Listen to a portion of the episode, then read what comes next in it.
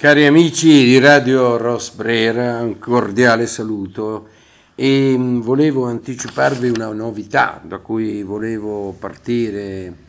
per questa lezione, per questa lezione puntata eh, di questa, di questa sera. E volevo parlarvi dell'ideale cortese che è all'origine poi della poesia italiana, del sorgere della prima poesia italiana, ancora prima di Dante. Noi eh, introduciamo adesso un argomento che si svilupperà parallelamente alla lettura della Divina Commedia, proprio perché eh, si può meglio integrare e far conoscere quello che per molti aspetti è anche, eh, come dire, sono quelli che sono i prodromi più difficili della nostra letteratura.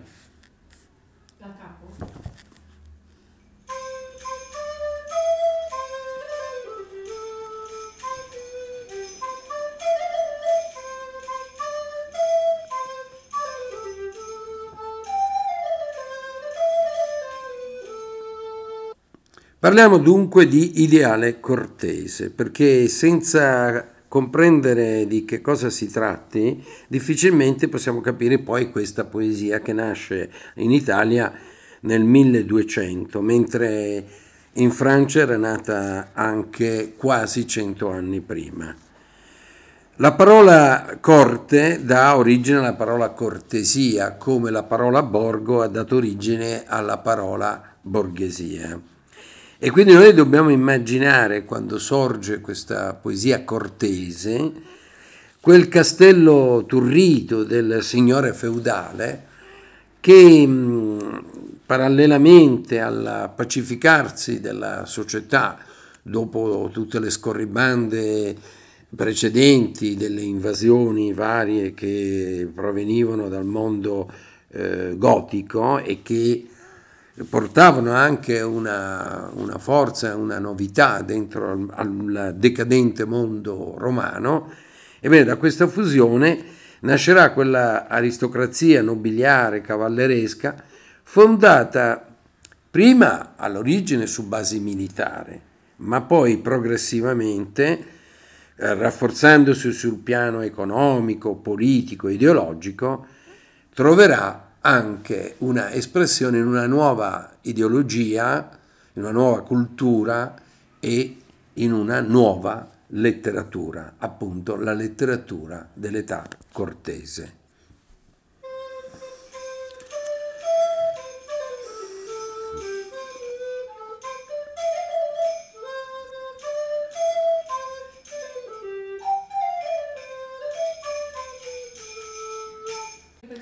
In questa società si mm, presentavano come dire, alcuni termini, alcuni, alcune parole che venivano molto impiegate, come la parola appunto detto cortese, cortesia, oppure la parola prode o quelle delle quattro virtù, che erano virtù mm, eh, acquisite anche nel mondo della Chiesa e del clero del tempo,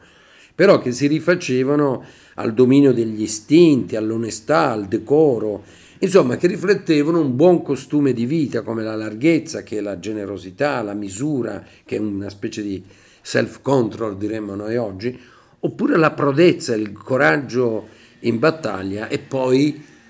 eh, di cui parlano tantissimo i poeti, la gioia. La gioia perché si acquisiva attraverso l'avventura, e l'avventura come del cavaliere di Ventura era necessaria per mettere alla prova le proprie virtù, le proprie capacità, tra cui anche la fede, cioè la fedeltà al proprio dominus, al proprio Signore, oppure anche la fede presso, verso Dio. Ma queste virtù, che poi eh, sintetizzandosi in un insieme eh, de, rendono il cavaliere sereno e sicuro nelle sue imprese, queste virtù lo mettono, dicevo, alla prova e ne fanno acquisire la gioia perché la gioia è la consapevolezza della propria eccellenza, cioè è l'autostima.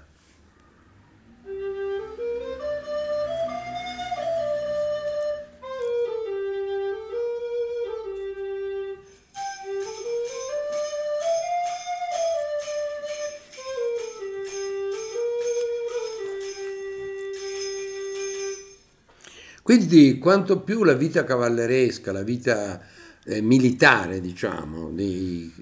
dei, soldati, dei cavalieri soprattutto, perché il ceto più importante dal punto di vista militare è quello dei cavalieri, viene via via, come dire, sedando le problematiche delle guerre e diventa sempre più incastellato, cioè diventa sempre più signore di feudi, eh, di terreni con castello, Ebbene, questi signori trasferiscono tale virtù, tali mm, conquiste morali dal terreno militare a quello invece sentimentale dell'amore.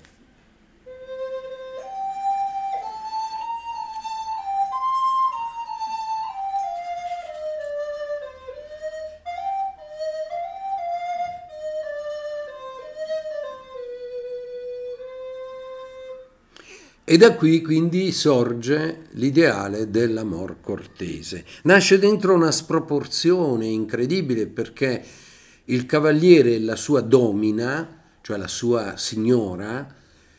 sono in un rapporto assolutamente as- eh, asimmetrico perché il cavaliere ha un valore diciamo nullo rispetto alla sua domina che invece ha un valore assoluto, con un po' come il vassallo nei confronti del suo dominus oppure del fedele nei confronti di Dio.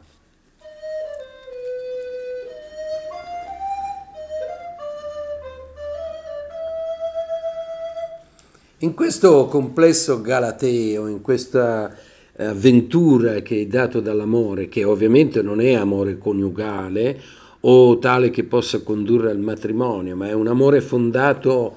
eh, unicamente su alcuni comportamenti, tra l'altro eh, dove sono importanti anche il, il, il, mantenimento del segreto della donna amata, importante, eh, sono importanti alcuni segnali che gli amanti si inviano e soprattutto un amore potremmo dire platonico perché è un amore totalmente spiritualizzato, almeno così sulla carta o nelle parole dei poeti, poi nella verità del gioco vi sono molti scarti ovviamente perché non sempre quell'amore riusciva a mantenere la perfezione di un ideale totalmente spirituale.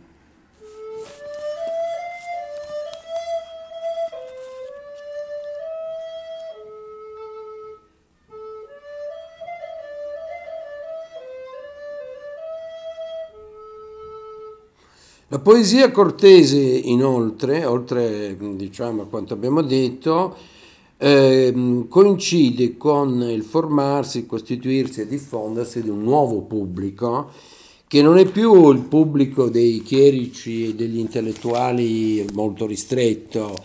eh, precedente, ma è un pubblico diciamo un po' più esteso e che è fatto appunto di nelle corti soprattutto, come ho detto, di, eh, di, dei signori della civiltà cavalleresca insieme a quanti coabitano in questi,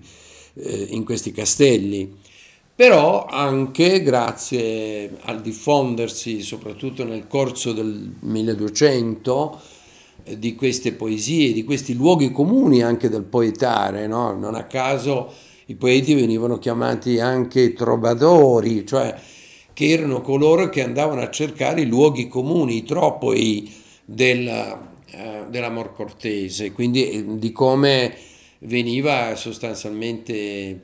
eh, codificato. E dentro questo codice comportamentale dell'amore si inseriscono poi anche i giullari. Giullare viene dalla parola Ioculator, che voleva dire proprio gioc- eh, giocoliere, insomma, erano i giocolieri, gli uomini di spettacolo, cantanti, mimi, saltimbanchi, insomma, eh, però anche con talvolta un, uno spiccato istinto poetico, perché poi la poesia nasce un po' ovunque e quindi c'è anche difficile andare a risalire dove ad esempio certi luoghi comuni e originali della poesia siano sorti. E, ehm, questi autores, questi autori della nuova poesia nascono, ho detto, innanzitutto e prima di tutto in Francia, ma poi a poco a poco si diffondono in iniziative di tutta Europa, tenendo conto che questo nuovo pubblico e questi nuovi poeti utilizzano però tutti la nuova lingua che è la lingua volgare, romanza, che eh, si è diffusa nelle aree eh, precedentemente occupate diciamo dall'impero romano, dai soldati romani. Non a caso si dice romanzo perché romanzo sta a significare da romano ed era il dialetto che parlavano i soldati, i coloni che poi avevano occupato i territori della Francia, della Spagna, del Portogallo, del, vabbè, dell'Italia ovviamente, ma anche eh, di alcuni territori eh, che erano sopravvissuti alla, alla contaminazione di, della lingua latina come, non so, il Canton dei Grigioni, il ladino oppure il rumeno e, e altre località, altre particolarità. Quindi lingua, lingue romanze sta a significare appunto le lingue che sorsero nella cosiddetta Romania, la terra occupata dai romani.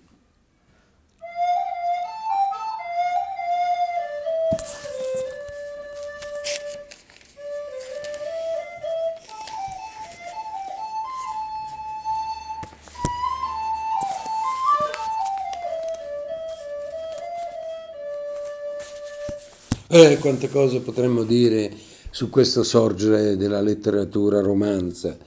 ma io mi limiterò in questa lezione, conversazione, ecco, talvolta mi scuso se parlo di lezione, sarà una deformazione professionale del sottoscritto, ma sostanzialmente una amichevole conversazione. Mi soffermo su Jacopo o Giacomo da Lentini, perché la prima eh, forma di poesia romanza, ma potrei dire anche la prima letteratura in lingua volgare, del volgare del sì e quindi dell'italiano, nasce in Sicilia.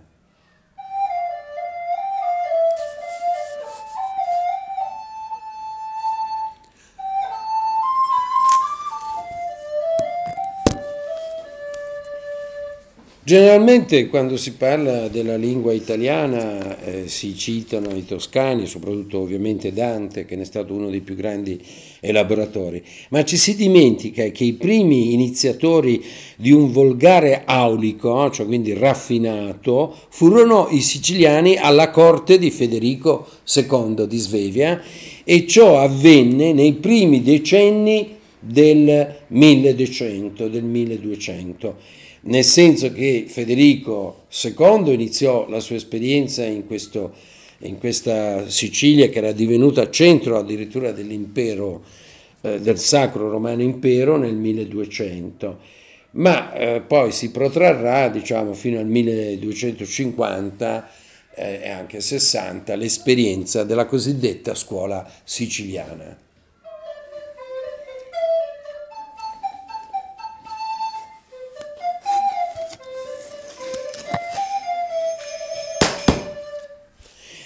E di questi autori ci sono pervenuti alcune composizioni eh, in canzonette, canzoni, soprattutto eh, sonetti. Tra l'altro pare che l'inventore del sonetto italiano, una delle forme più classiche della nostra poesia e anche più belle, provenga proprio da Giacomo D'Alentini il quale era un notaio, un funzionario, diciamo, alla corte di Federico II, considerato a cominciare da Dante come proprio un caposcuola. Lo stesso Dante, perché Dante, ricordatevi, è stato il primo storico della nostra letteratura, è stato il primo anche esegeta della nostra letteratura, nonché fu esegeta anche di se stesso. Quindi estremamente importante come dicono i critici a, da questo punto di vista. E Dante riconosce l'iniziativa della letteratura eh, cortese, d'amor cortese, proprio in Giacomo D'Alentini.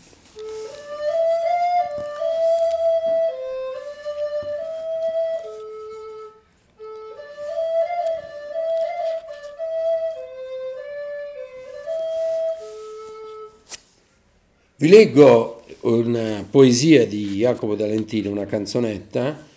che ha per titolo Meravigliosamente e concludo poi proprio con la lettura e alcune osservazioni su questa canzonetta, questa mia conversazione diciamo culturale. Eh, Jacopo D'Alentini, che, di cui ci sono pervenute poche notizie e informazioni biografiche,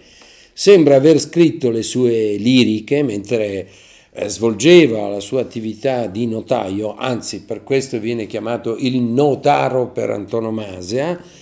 quindi eh, sembra che mm, abbia scritto eh, tale liriche tra il 1233 e il 1240 ehm, e quindi mm, poi da lì molti, quasi tutti notai o comunque funzionari di corte eh, quasi a forma di gara, eh, si eh, inserirono dentro questa iniziativa e, mm, tale da far sorgere una scuola. E quando si parla di poesia di scuola, talvolta è difficile anche distinguere un, autore dall'altro, proprio per questo è una scuola. Vedremo che poi gli altri poeti delle fasi successive non sono più così, hanno una più spiccata individualità, Perché, però queste hanno una scuola.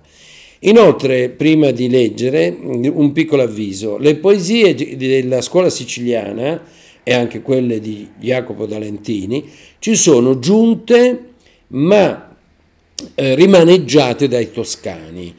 perché i codici che ci sono pervenuti erano stati trascritti dai toscani, da amanuensi toscani, i quali ad esempio non riuscivano a distinguere alcune vocali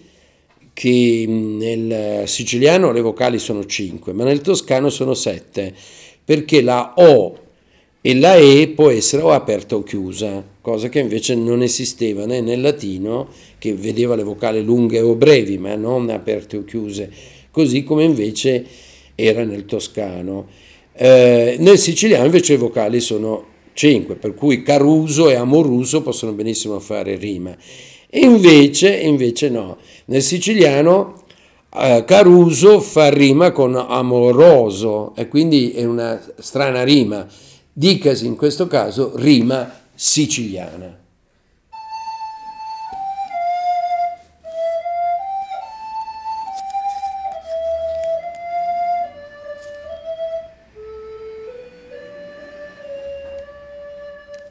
Meravigliosamente un amor mi distringe e mi tiene ad ogni ora, comunque pone mente in altro esempio, pinge la simile pintura, così bella facceo, che infra lo core meo porto la tua figura.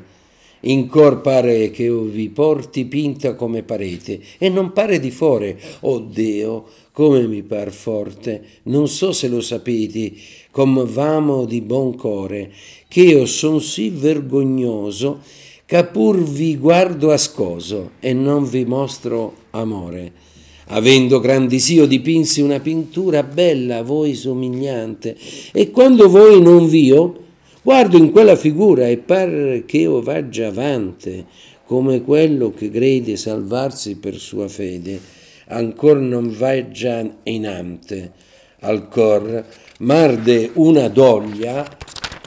che com'om che non ten lo fuoco.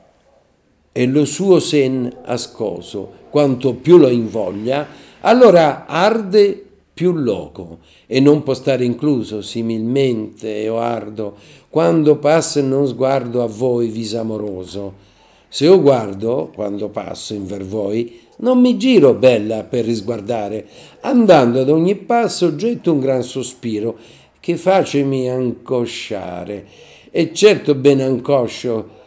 che appena mi conosco, tanto bella mi pare, assai vaggio laudato Madonna, in tutte parti di bellezza che avete. Non so se v'è contato che io lo faccia per arti, che voi pur vascondete, sacciatelo per signa, ciò che io non dico a lingua, quando voi mi vedrete. Canzonetta novella, va, canta nuova cosa, levati da mattino davanti alla mia be- più bella. fior di ogni amorosa, bionda più che auro fino. Lo vostro amor che è caro, donatelo al notaro che è nato da Lentino.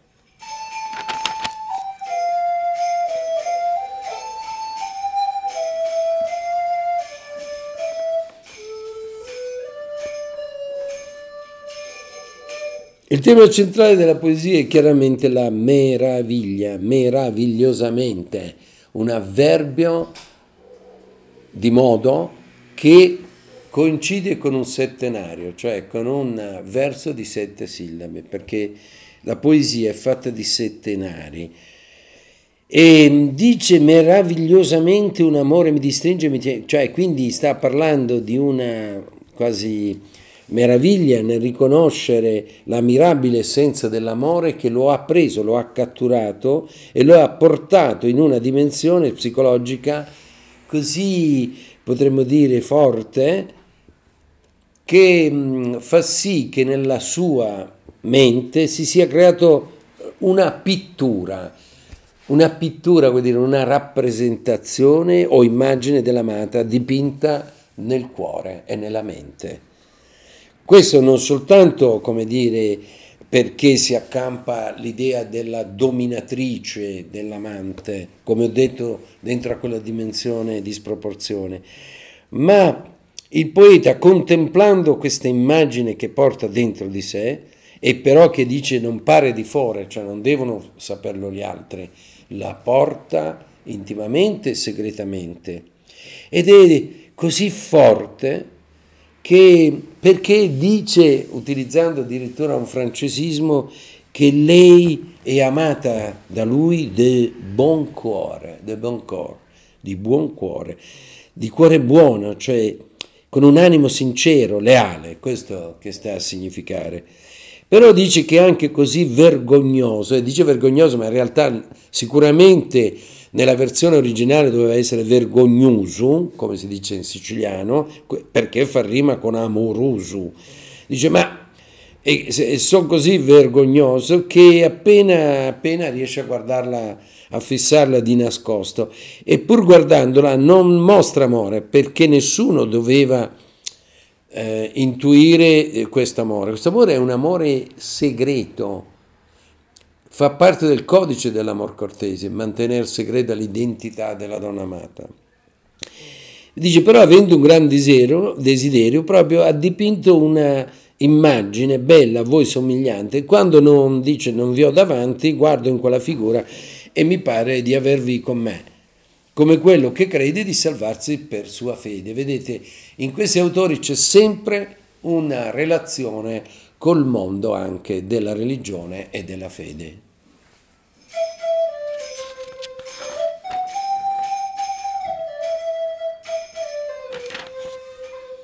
E poi nelle strofe successive dice ancora che nel cuore sente una doglia che, che la passione amorosa che lo tiene, che gli fa sì eh, questa similitudine, no? far sentire come un fuoco che è sempre acceso e più questo fuoco lui lo invoglia, dice, cerca di nasconderlo, di coprirlo, più invece prendere più loco, cioè quindi si infuoca di più, perché l'amore non può essere ridotto, non può essere, eh, come dire, sminuito, tanto è forte dentro di sé. E anzi, lui arde proprio come un fuoco che, non, che, che più cerchi di contenerlo e più invece eh, divampa, e più divampa. E poi ehm, l'indicazione che se lui la guarda quando così passa o quando passa lei e lui la guarda, dice non mi giro bella per riguardarti, quindi gli dà uno sguardo e poi tira dritto, diremmo oggi andando ad ogni passo, però getta un sospiro, dice che mi fa angosciare, cioè angosciare, respirare affannosamente, il respiro degli, degli innamorati, degli appassionati, è questo che dice. Che appena dice io mi riconosco, tanto bella mi pare, lui si sente rapito da questa epifania dell'amore ma soprattutto della bellezza della sua domina, della sua donna. E quindi alla fine concludo dicendo io vi ho lodato a sufficienza eh, di ogni vostra bellezza. Non so se vi è stato raccontato però che io lo sto facendo per artificio, cioè per poesia, per arte, che voi vi nascondete e quindi, e anche se voi vi nascondete, cercate di intuire quello che io faccio per artificio attraverso dei segni che vi mando, dei signa.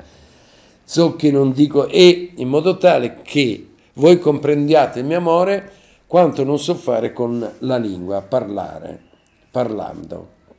soprattutto quando mi incontrate. E poi, e poi il congedo finale, che è un capolavoro proprio di queste poesie, cioè quello in cui l'autore si rivolge alla sua stessa composizione, che sicuramente era accompagnata da musica, immaginiamo musica eh, di corde pizzicate, di piccoli flauti o di arpeggi, e comunque delle musiche che accompagnavano, come dicevo, queste belle parole, e dice canzonetta novella, va, canta questa cosa nuova e lei alzati dal, fin dal mattino presto e vai davanti alla mia più bella fiore d'ogni amorosa,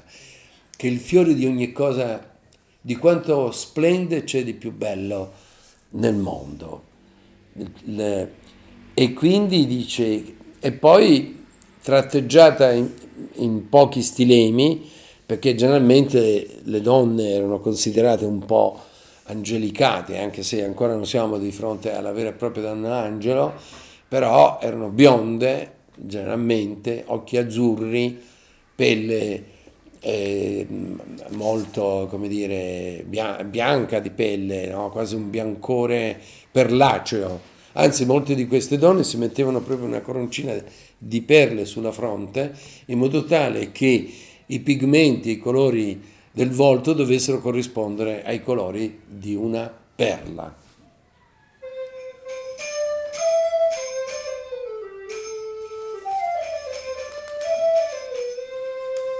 Fatto rarissimo e con cui concludiamo è che questo amore che è così caro dice donatelo sempre al notaro che è nato da Lentino. Ci troviamo addirittura di fronte ad una firma dello stesso autore fatto rarissimo in questa poesia che, ricordiamoci, ha 800 anni di storia.